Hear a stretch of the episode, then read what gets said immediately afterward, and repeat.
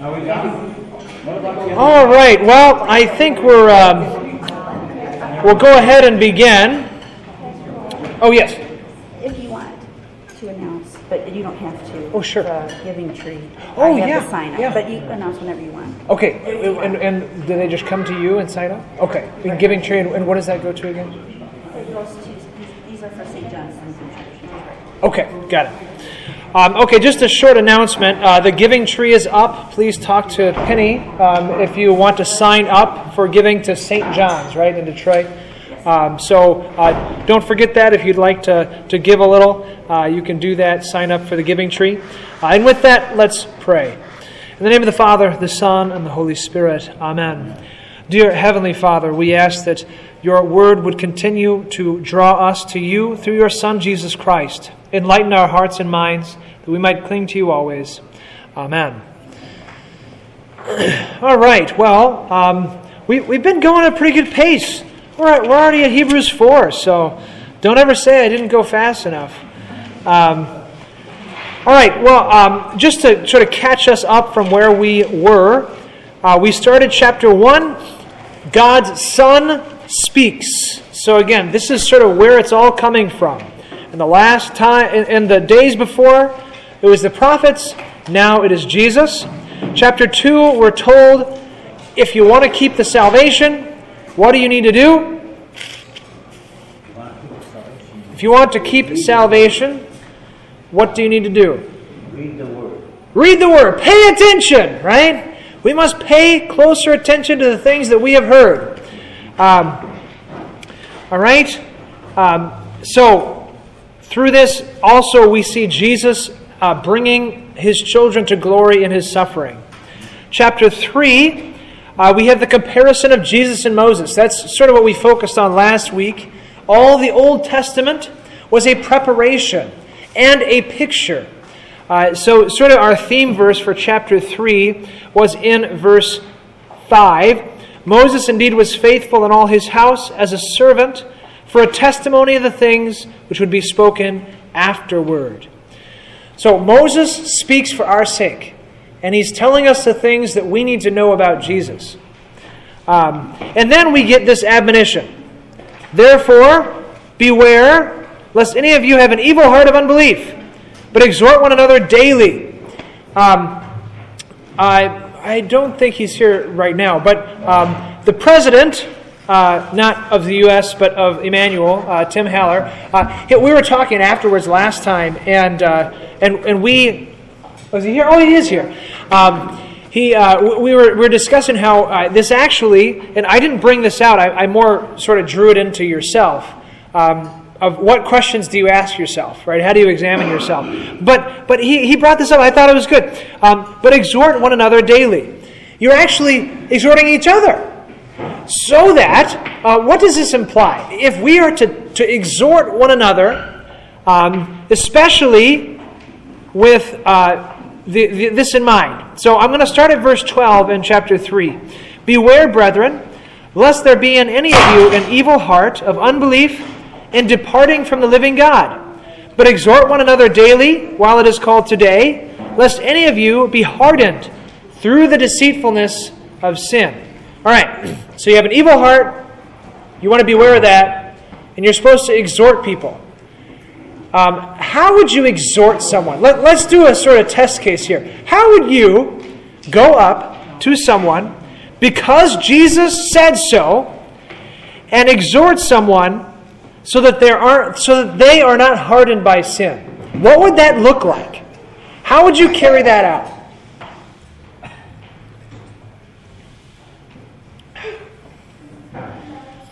Yeah. Um, well, like the department, read on, and like, how to it, like, um, sharing good things that happen, through like, like the lessons, like, oh, today, you know, I got to with grandkids, or, you God is so good, he has done this, and also, you know, like, like, kids are sick, and now they're feeling better, and I know the Lord is and then you say, hey, how about you? And then you start talking, and giving glory to God. Yeah. Good. Yeah, yeah, I think that's one way to exhort through encouragement, right? That's one way to say, you know, I, I have these things of the Lord and bear witness. How else? Now that that's um, that that I think is uh, a testimony that is of the good things of God, and we can do that. But but here there's also an addition, um, lest any of you be hardened through the deceitfulness of sin. Uh, so why would you exhort someone um, in, in in the way of getting them out of the deceitfulness of sin? First of all, well, let's, let's, let's ask a question beforehand. Why would you exhort someone in the first place?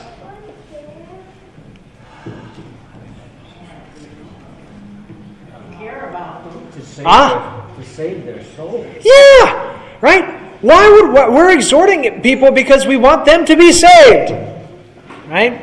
Um, and so then, uh, what what then?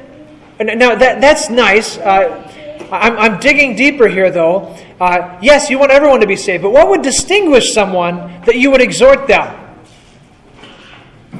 What would what would single someone out that you would say, "Oh, well, I should probably go exhort my friend there"?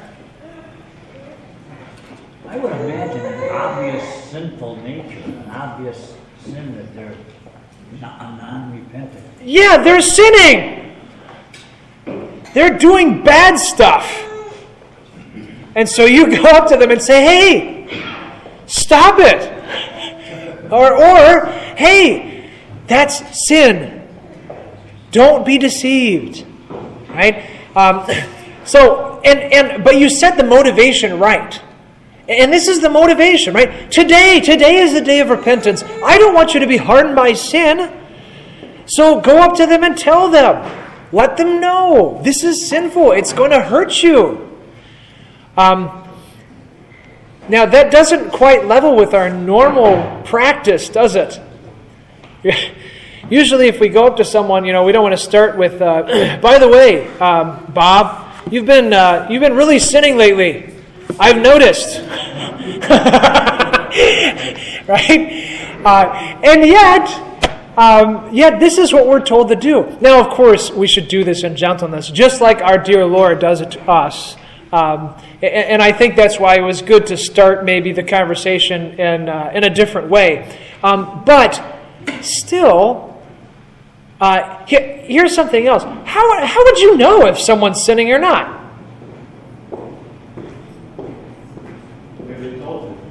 Oh, that's true. Maybe they. A certain sin and they Yeah. maybe set an expectation. How's that going? You never ever forgive them?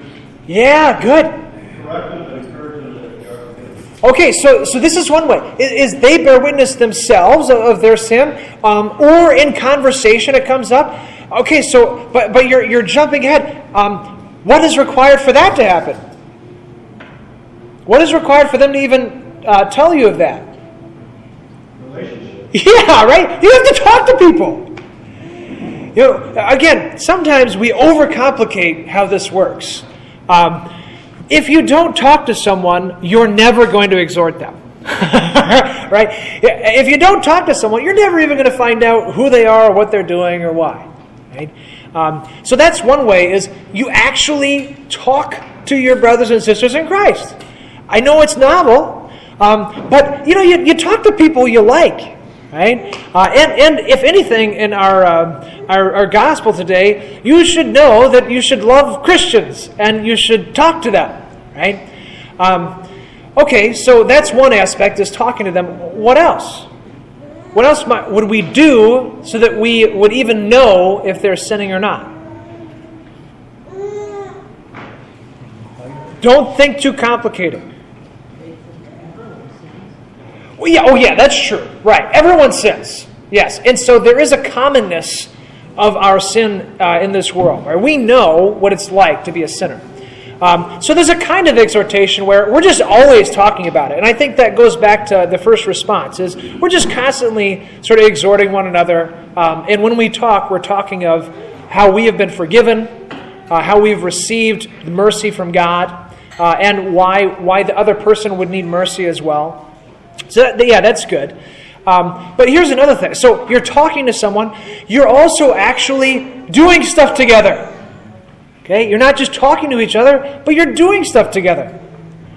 So that you actually see what they're doing.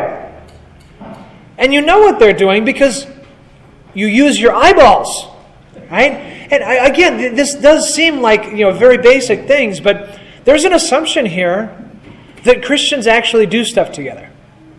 There's an assumption here that Christians actually talk to each other, um, and that we have uh, room to exhort one another. Um, now, maybe the, the best way of thinking of this is uh, when you thinking of your own family. Okay, um, if you have a tight family, and one of your brothers or sisters, literally one of your brothers or sisters, is doing something stupid, what are you going to do? Hey, stupid! Stop that! right? Well, and that's sort of what, what, we're, what we're talking about here is when we become comfortable with one another, when we learn to be with each other and love each other, love, love does that, doesn't it? And why do you do that to your family? Why do you, why do you, why are you sometimes rough with them? What? You, you care.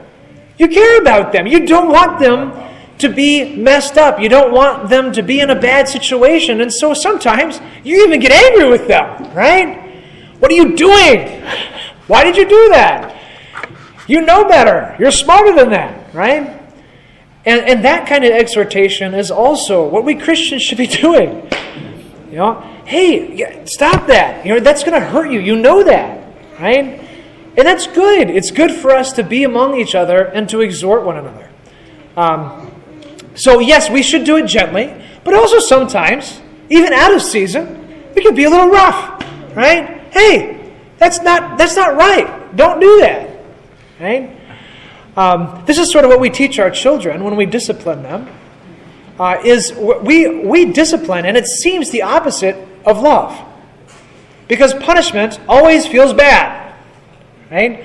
Having an uncomfortable conversation with someone about what you've seen them do and that you wish for them to stop because it's sinful doesn't seem like something we want to do. And yet, isn't it loving? Isn't it loving to talk to people and help them through their sin? And not as one who judges them, but as one who is in sin with them and struggling and needing the same forgiveness. Right? So we don't approach people with, with pride, but as those who are walking together, stumbling together over one another sometimes, we exhort one another. Um, and, and then that verse 14 really sort of seasons it. Um, so I'm in, I'm in chapter 3, verse 14. Uh, For we have become partakers of Christ. See, that, that's why we're doing it. We're together in this. We're partaking of Jesus. We're sharers in Christ. And that's why we talk about sin. That's why it's okay to tell one another, hey, you know that's sinful. You know, confess, right? Don't keep that. Get rid of it. Okay. Um, all right, so now we're in, in chapter 4. Now, again, I'm, I'm bringing up this language of family and of walking together because now, we're, we're, if you can imagine the Israelites in their camps, um, again, I think the picture is best, and, and, and Hebrews brings this out. Um, what did it look like as Israel was wandering through the desert? I mean, I, and I mean visually. What did it look like?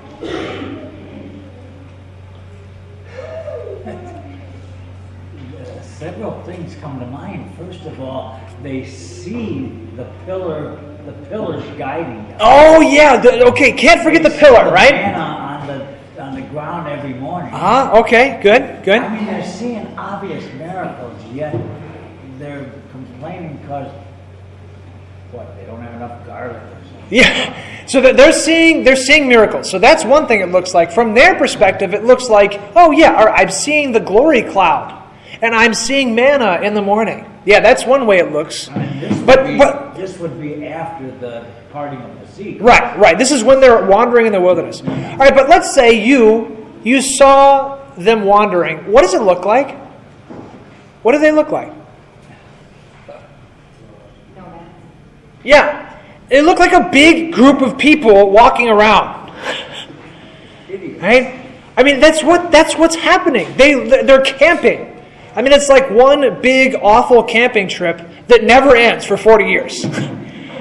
Uh, I don't know. Have you uh, Has, has anyone been tent camping often? No? No, no one's a tent camper? Are you a tent camper? As a child, we went off for three weeks. Oh, wow, you went for three weeks? Okay, so what was it like? Well, Did you like it?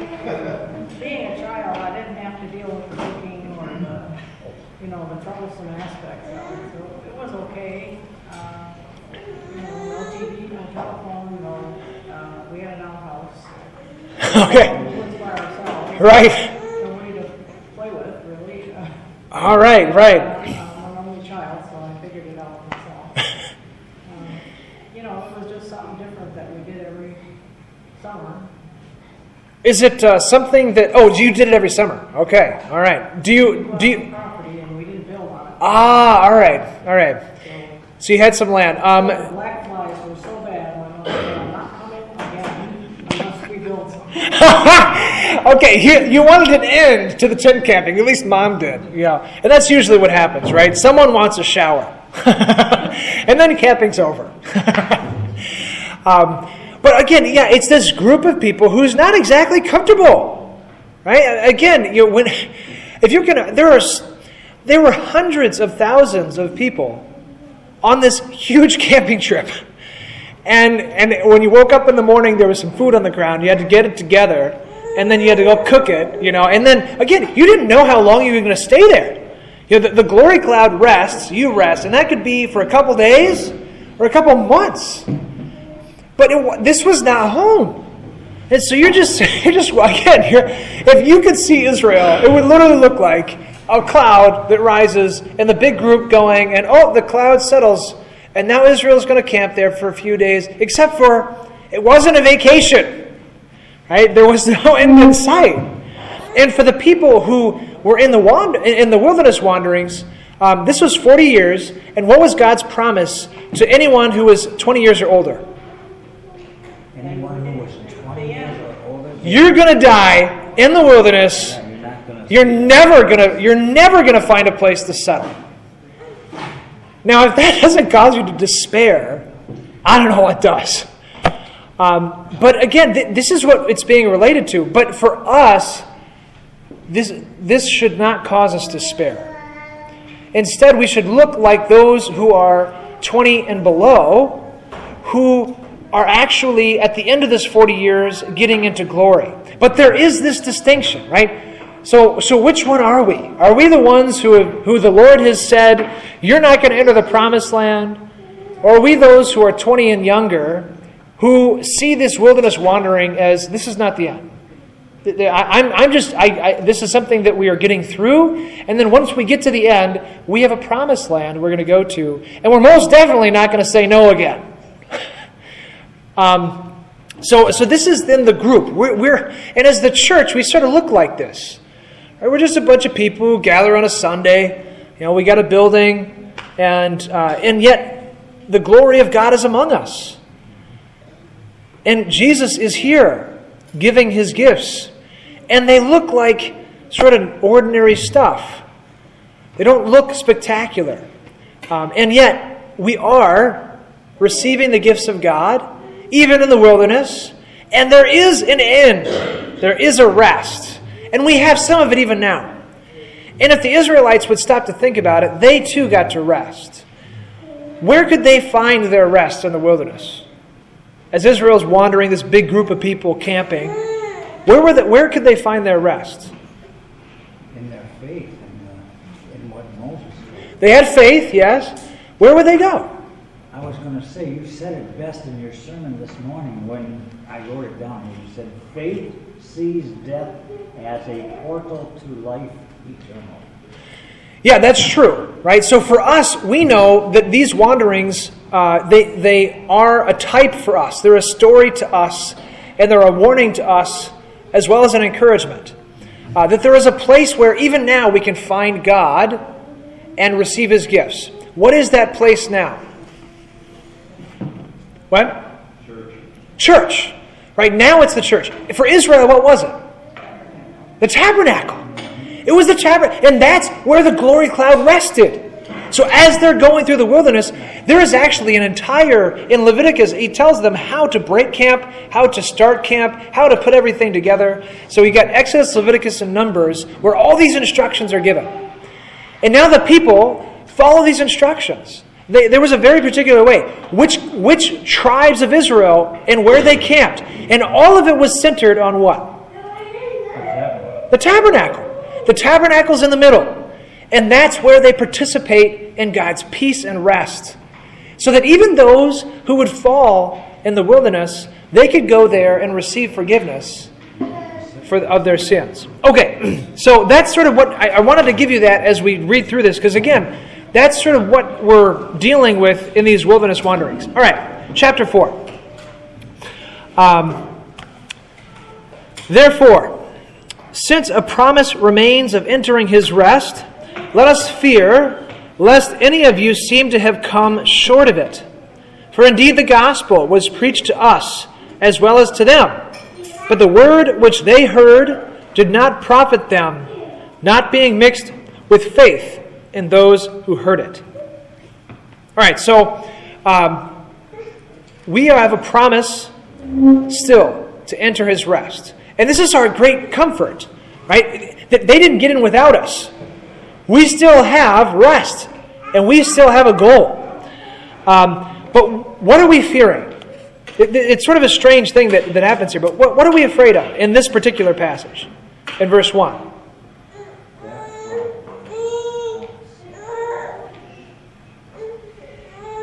Would that be that we are not counted to enter his? Yeah, yeah, that's what we're afraid of, right? That some would fall away. But who are the subjects here, and, and, and who are we concerned about? So let us fear lest any of you seem to come short of it. Well, the other Christians, The other Christians. So you notice it's actually an outward. So we just talked about exhorting one another. So that the Christians who are seeing others, again, in this big group, right? Here we're a congregation. And, and this is who he's talking to. We're a congregation, and there are some of us who tend to wander, right? And, and let us fear, or let us take care of those, lest any seem to fall short of it. So we are actually to look out for our members. We're to look for one another. Um, and what is then the admonishment in, uh, in verse 2? What, what do we need?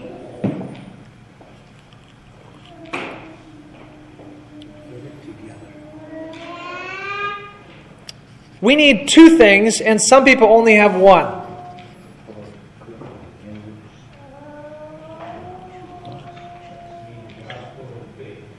Yeah, we need the gospel and faith, and some people are only hearing the gospel and not mixing it with what?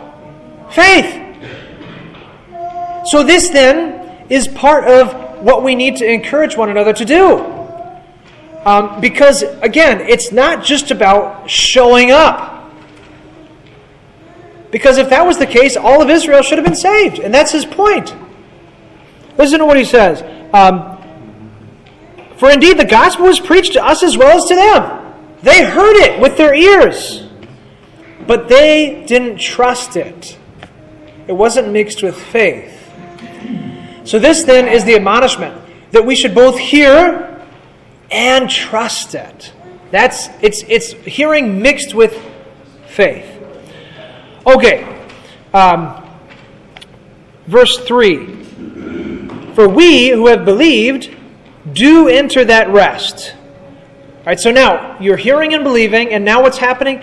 We have entered that rest. As he has said, So I swore in my wrath, they shall not enter my rest, although the works were finished from the foundation of the world. For he has spoken in a certain place of the seventh day in this way.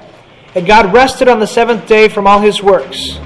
And again in this place, they shall not enter my rest. Since therefore it remains that some must enter it, and those to whom it was first preached did not enter because of disobedience, again he designates a certain day, saying to David, Today, after such a long time, as it has been said, Today, if you will hear his voice, do not harden your hearts. Okay, so in verse 3, we get the answer um, how do you enter the rest of God? I believe. Believing. Again, um, so then, what should, you, what should your number one concern be in this life? What should you be most concerned about in these wilderness wanderings? Where we end up, right? What? Where we end up, like our hope. Well, yeah, that's true. Yeah, but but we know how to get there now, right? We know how to enter it. So so then, what what should be our concern? Our faith. Our faith. Our belief should be our number one concern in all of our life. And this then is why he is admonishing us again and again, because what, what does our sinful flesh think is valuable? Yeah, well, yeah, yeah, that's true. It thinks itself is valuable. Yeah, that's true. Um, what, do, what do we think is valuable as sinners? Or uh, if you don't want to, if you don't want to look too closely yet, um, what, what did the Israelites think was so valuable during their wanderings? Their personal comfort. Their, yeah, their comfort, right? That's first of all. And how do we know that? What did they do? They complained. Yeah. And what was one of the things that they wanted?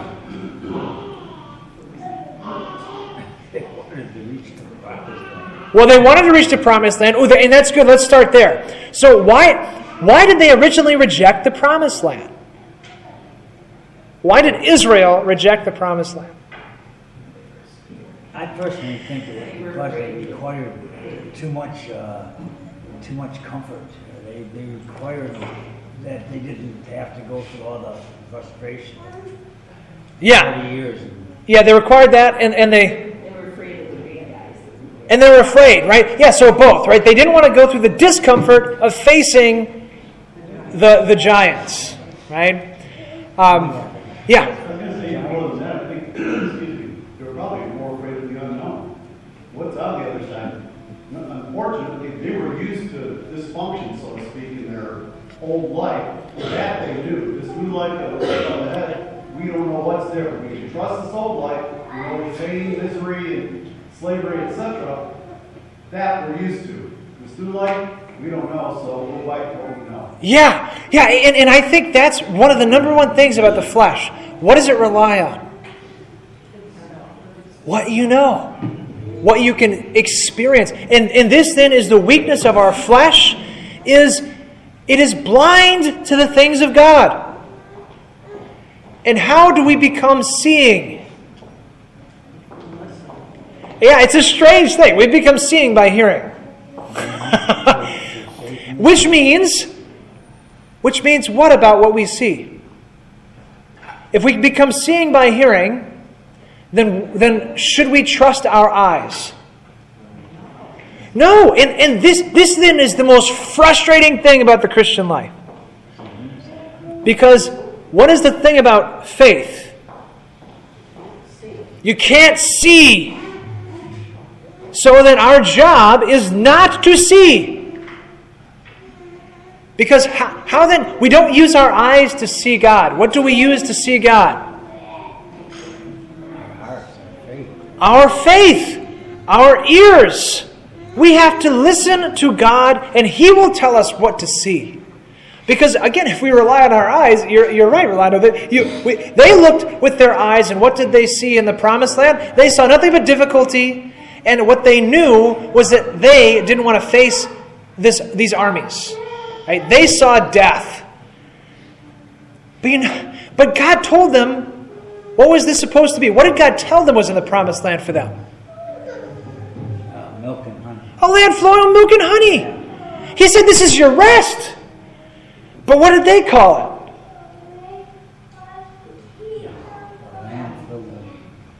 They saw danger and violence. They, they said, This is no good. So they called the rest of God work. And they called everything that He called good evil. And that's what sin does. It takes what it sees and it replaces God's word with my word. And then I start listening to myself. See, that's the deceitfulness of sin. If you listen to yourself, you'll get what you ask for. You will only hear what you say, and you will wind up with what Israel wound up with. Because God's word doesn't just cut one way, right? So he says, here's the promise of milk and honey, and then if you reject this, what did they wind up with? They followed what they thought, and they followed their own opinions, and what did they wind up with? What did Israel wind up with in the wilderness? Death What? They wound up with what they feared. They all died. Death and delay. They died by snake bites. They died by the ground opening and swallowing them alive. They died by all the ways that they thought they were avoiding. So see, so see again, sin, sin is deceitful. It leads you in a way that seems obvious, and yet when you wind up there, you wind up with everything opposite of what you thought. Because it's not the truth, it's a lie. So when the snake promised Eve, you'll be like God, what did she become like? Like the devil. It was everything that was the opposite. Because that's what lies do. They lead you in the wrong direction. Okay, so belief then is our number one thing. We must cherish it and use it. Um, okay. And, and, and, and so now we're talking about faith and rest. So now he's now the, the dialogue here turns to rest. And, and we're told in a sort of a logical, fa- uh, logical fashion um, God established rest on what? Uh, sorry, when did God establish rest? What? The seventh day. God rested. Now, it's, it's sort of strange to think of because oftentimes we don't think of creation in this way. But God wants us to enter the seventh day. So, what was that seventh day of creation? What was happening? He rested. Yeah, he rested, but but unpack that. What does it mean that he rested on the seventh day? Did God stop working? No, because, I mean we know that he didn't stop working because he still sustains all things, right? So so what did he rest from? What did he stop doing? Creation, right? He stopped creating new things. So in this way, rest is completion. Rest means now enjoyment. It means now, instead of making new things, we enjoy the things that have been made. And so the rest then is not a lack of work, but rather a reception of all the things that God has made. Uh, and, and even uh, a, a rest in the nature God has made in us. So Adam and Eve were actually in the day of rest. That's the seventh day. This, this is the rest of creation. And they exited the rest when sin came. So rest ended, and we became restless. We became those who were bowed down by work. And notice, what is the curse to Adam? By the sweat of your breath. No more rest for you, Adam.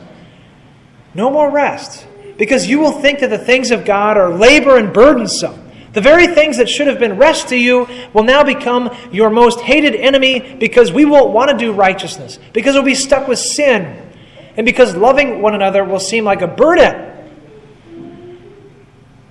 But now we're going to enter the rest again. So he established it. So that's when it started. The day of rest started on the seventh day. Now, um, later he says, They shall not enter my rest. Okay, so this is verse 5. So he establishes the beginning, he establishes what happens now, right? They're not going to enter because they don't have faith. And then in verse 6, since therefore it remains that some must enter it, and those to whom it was first preached did not enter because of disobedience, again he gives a certain day. All right, so he established it on the seventh day. Israel didn't enter it, and it remains for some to enter. Okay, so, so he's setting up this timeline then, and then he tells us when can we enter? When, do, when can you enter the rest? When you complete your task. Um, Tony said when you complete your task. No, not quite. Um, I mean, that, that's how we think of it, right? We finish our we finish our task and we rest. That's true, but this is a different kind of rest. So, when in time can we enter that rest? Based on this, When he What? today, now. This is, the, this is our greatest joy. You are hearing this, and it's today. You get to enter God's rest now. There's no, there's no waiting. There's no line. Right? But you have it now. And he just he already said that in verse 3. For we who have believed it do enter that rest. And today is the day we continually enter it because once we are in it, we remain in it. Because we remain in faith. And we no longer have to do works to get to heaven. We no longer have to be restless because we are fighting against God and against His will. Um, and, and, notice in verse 8, he, he, he really wants to emphasize this, um, in verse 8 and 9, that, that it's not over yet. Okay? If Joshua had given them rest, then he would not have afterwards spoken of another day.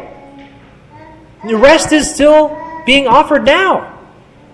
Now, this would be also a comfort to those who, uh, at the time that this sermon was being preached, think that they have to be part of Israel and that they missed the boat, right? Or somehow they have to get back to the promised land, uh, which is Canaan, which is get the temple back. No, that's not how it works. You don't need sacrifices. You don't need anything else but what? Christ. And where do you find him? The Word. The Word. That's what you're believing. That's what you're hearing. And that then is what delivers you into the day of rest. Again, we, we sinners, the, re, the reason why it's so complicated for us is because we're complicated. It's not because God is complicated. He tells you and wants you to continually rely on Him. Um, the problem is, remember, uh, going back to ver, uh, chapter 2, what is, the, what, is, what is happening to us on a daily basis?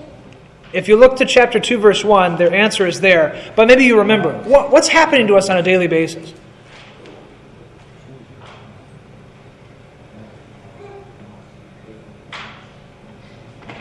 What happens to you on a daily basis? Yeah, there, there's this constant flow of time, of action, of all these things. And he says, pay attention unless you drift away. Right? So, so again, imagine it being, and, and later on he will tell you there is an anchor. Right? Christ is an anchor, and that is the that's the picture he uses. But you're being anchored then. And this also is a kind of rest. You notice sin is a ceaseless activity and a corruption of God, but faith is rest in Christ. The work is done, it's completed. There's no more to do, which is very frustrating for us sinners. Uh, because again, we would rather rest in our own flesh. Uh, this is why the world is deceitful to sinful flesh because we want the stuff we see. Just like Israel, we want the quail. Right? We, we, want, we want our way of the promised land. We want our own promised land, Lord. We'll tell you what the promised land is. Um, but here we see the day is still today. He's calling you now, and the rest is still there for you. And this is our greatest joy that it's not over yet, and that we have entered it already and that we will then enter fully on the last day. So it's now it's faith, then it will be in sight. But don't confuse the two. If you confuse those, you will look for heaven on earth and you will not find it. That's what Israel looked for. Okay, so um, notice then uh, in verse 10 For he who has entered his rest, that is, he who has entered the rest of God, has himself also ceased from his works, as God did from his. What works are we ceasing? Works are we ceasing? Yes. Works of the flesh? Yeah, the works of the flesh. Well, that's one, right? So we're stopping. So sin no longer rules in our mortal flesh because we can confess it, right? Um, so we don't just live in sin, we cease those works. Yes, that's one way. What other works are we ceasing? off the mark, it's a search for our own thing. Yeah, Work to get our thing. Yeah, yeah, we no longer have to work to try to obtain faith or work and try to obtain some other paradise. Again, this is what they didn't get was when, they got to the promised land is God was going to conquer all those enemies. Right? And so now, actually, we're done. It's over. Test is done. Jesus accomplished it. There's no more to do. Right? You will not get into heaven by your own work. So we actually stop working to be saved. Again, this is the paradox of our faith uh, and why it is glorious but frustrating to our flesh. Um, also, this means we don't, um, when we are in suffering or in pain or in depression or whatever else is in, uh, our works aren't going to save us from that. Right? What's going to save us? Faith. So, so, we, so again, our furious activity is not what delivers us. Our faith in God delivers us. And, and of course, this will be filled up here in, in just a second as we end here. Um, but okay, so now verse 11. So if all these things are true, right, if there's still a rest that remains, and we don't, and we, we're taking care that no one wanders away, we enter the rest by faith. Now, now we're uh, in, in verse 11, uh, what we should also be doing, right? Um, Let us, therefore, be diligent to enter that rest, lest anyone fall after the same example of disobedience. For the word of God is living and powerful and sharper than any two edged sword, piercing even to the division of soul and spirit, and of joints and marrow, and is a discerner of the thoughts and intents of the heart. And there is no creature hidden from his sight, but all things are naked and open to the eyes of him to whom we must give an account. All right, so normally when we think of, uh, of the word, Um, normally when we think of the word, um, what do we, oh, what's the best way to put um, When you read a book, what are you doing?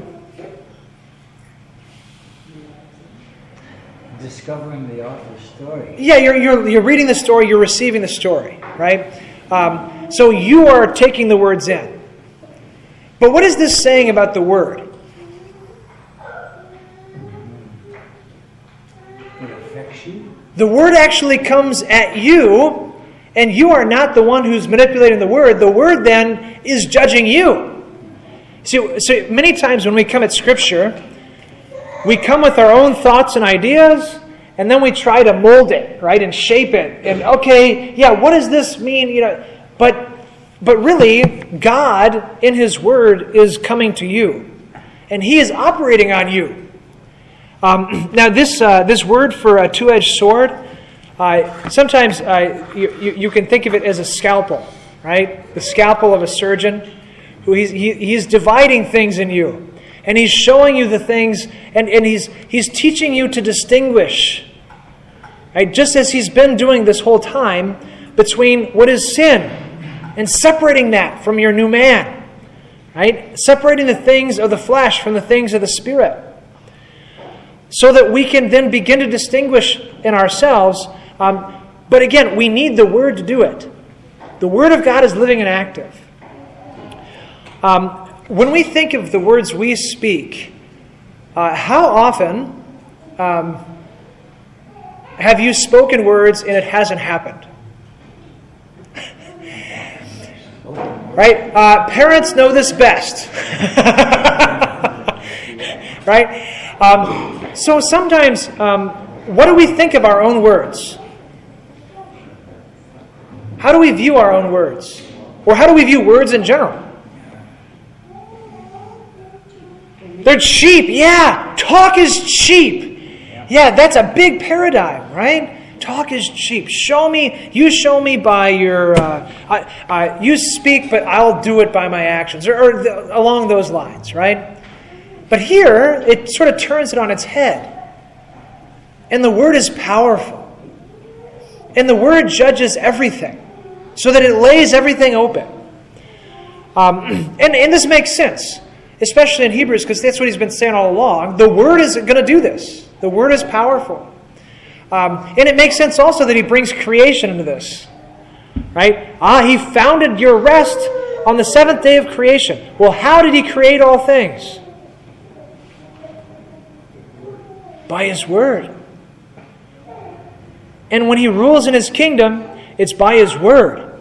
So that whatever you bind on earth will be bound in heaven. And whatever you loose on earth will be loosed in heaven. So that the word of God examines you. And when it speaks to you, it does what it says. So that at the same time that it says you are a sinner, it can also say to you, Christ has taken your sins, and they are gone. This then is how we are experiencing the Word of God coming to us. It is sharper than any two edged sword, it is living and active. So don't be like those who are disobedient. Because what did those Israelites who came to the promised land, what, what did they think of the Word of God?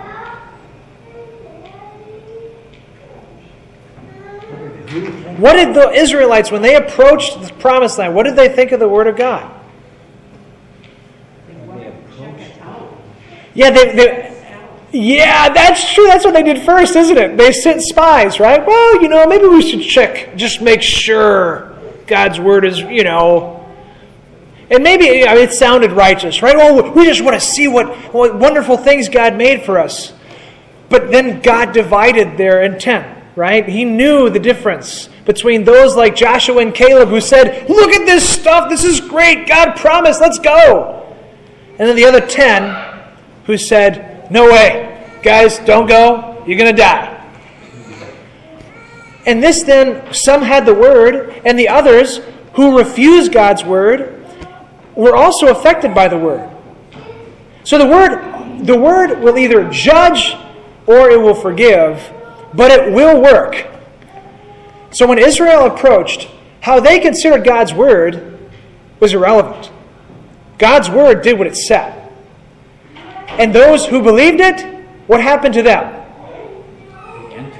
They entered. Joshua and Caleb entered the promised land. Of all those that fell in the wilderness, Joshua and Caleb did not. And what about those who did not believe the word? God's word to them still came true. You will wander and you will die. That's it. So God's word is a two edged sword, it cuts both ways. It is law and it is gospel. And it gives you what it says. Okay, um, this next section. All right, so, so now we've sort of arrived. Uh, we're, go- we're coming to the rest. Uh, we have this picture where we're, we're keeping people in who are straying, and we also are sort of saying, okay, let's run quickly to get to the rest.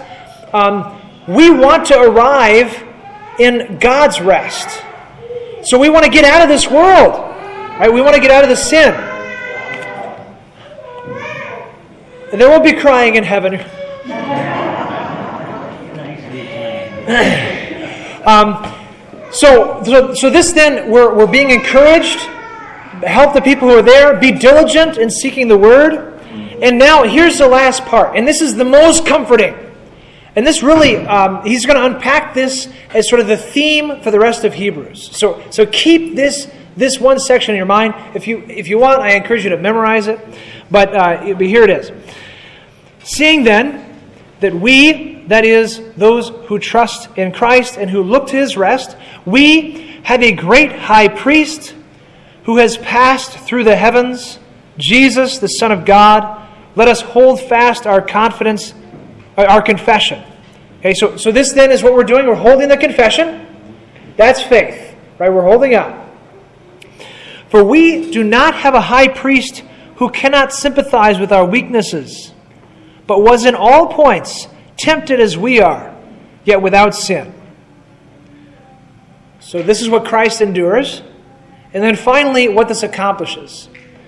Verse, verse 16. Let us therefore Come boldly to the throne of grace, that we may obtain mercy and find grace to help in time of need.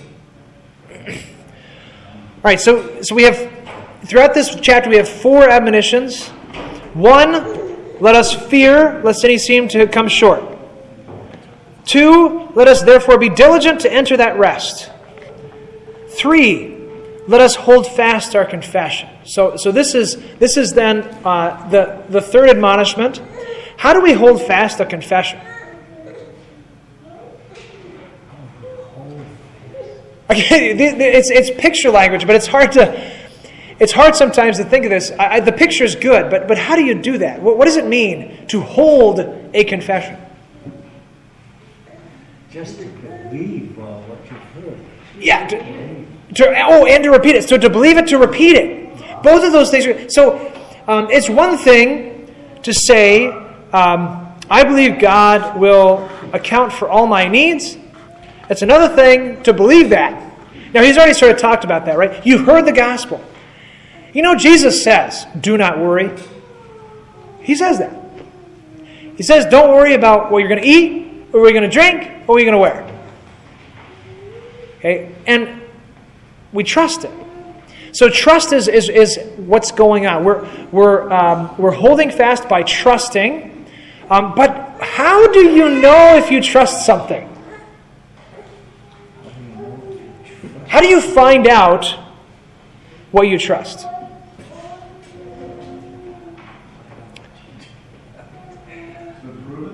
What? Well, um, okay, you're, you're almost at it. How do you, how, um, well, okay, has anyone played like these trust games uh, where like you, you stand there and you have the other person fall into your arms? Okay. Uh, how do you find out if you trust? You have to be tested. That's what's going on. To hold fast, the only way to grow in trust is to continue not seeing but believing. So that we learn to taste the things that are good because all the opposite stuff is happening and yet we're still we're still holding to it. Right? Um, so the way you learn trust is by uh, by cross. Take up your cross and follow me. Is by affliction. You learn to trust those things. You learn that they're more reliable. Because in the end, He brings you through those things. Because you're still sitting here. And how many of you can tell me that you have not had any crosses in your life? Now, how many of you can tell me that through those crosses, Christ has brought you? Christ has brought you here this day. Through all your crosses, through all your tribulation and affliction. So then, you've learned to trust in Him. He exercised your faith. And so that's one way that He's training you. But also, we repeat it, right? Um, and, and, and as we repeat it, we learn it. We actually have to have something to cling to. We have a confession. That's why we say the creed. That's why we try to memorize these things. Because you cannot hold strong to something without knowing what it is. So, so the truth of God is objective and it's something that we can hold on to. That's why um, when you get married, what do you do on your marriage day? What? You make a promise, right? And you'll find out.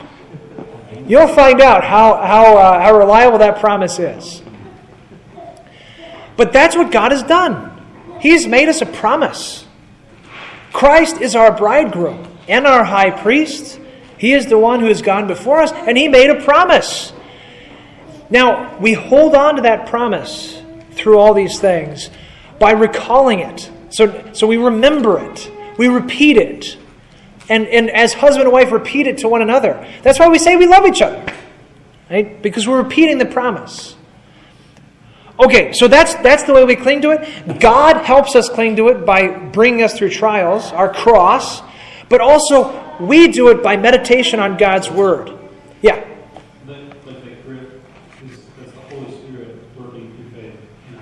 Yeah, right. I'm not doing it right.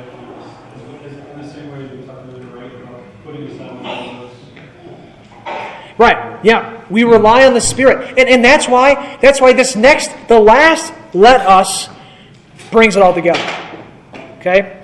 So the last let us is let us come boldly to the throne of grace that we may obtain mercy and find grace to help in our time of need. Because as we as we look at well, you know, people are wandering away, and as we look at um, when he when he says, uh, "Let us cling more firmly," and uh, oh, sorry, let us be diligent, and uh, let us hold fast. How are we going to do all that stuff? By coming before the throne of grace, by prayer, by asking for help, and by the Holy Spirit granting that help for the sake of Jesus Christ. So when we pray, God hears us. And as our high priest, he intercedes for us. So don't worry about praying the exact right way.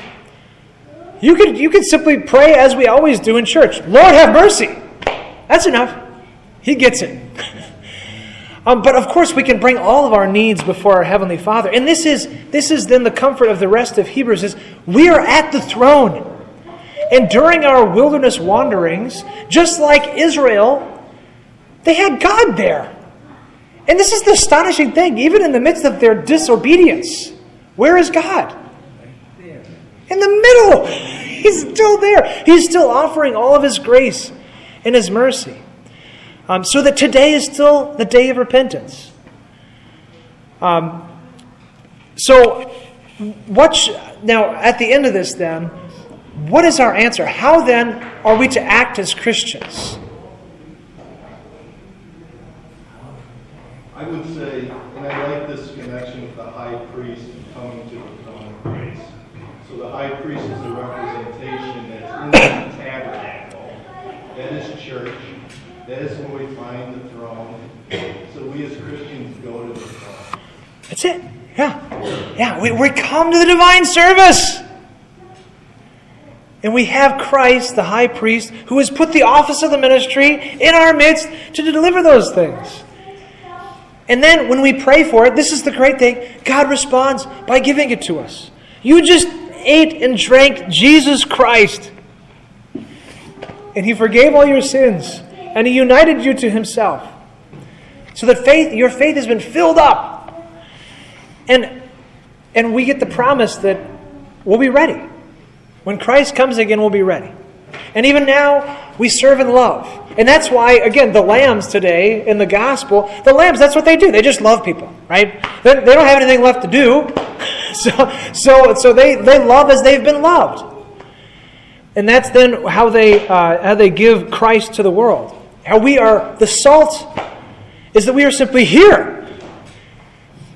And we then are a living sacrifice. We, we are Christ among, uh, for uh, this is why Paul says, uh, to the world we are an aroma from death to death, and to those Christians we are an aroma of everlasting life.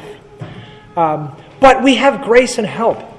And this then should be our greatest comfort is that we Christians, we come with our weakness and our pain and our suffering, and all we do is rely on the grace of Christ. We have sin, He has forgiveness. We have unrighteousness, He has our righteousness. And He gives it to us freely. And that'll bring us through. All right. Um, well, let us uh, close. Any other questions before we end? Okay. We'll, we'll close with prayer. In the name of the Father, the Son, and the Holy Spirit. Amen. Dear Heavenly Father, we come to you as you have commanded us to come to you to pray for grace and mercy, for we are in need. O Lord, continue to show us our need so that we will continue to cry out to you. Help us to memorize, to cling to your confession, and help us also to look for our brothers and sisters so that we can help them with this same word. We bring all these before you, O Lord, and we ask for your mercy and your forgiveness. In Jesus' name, amen.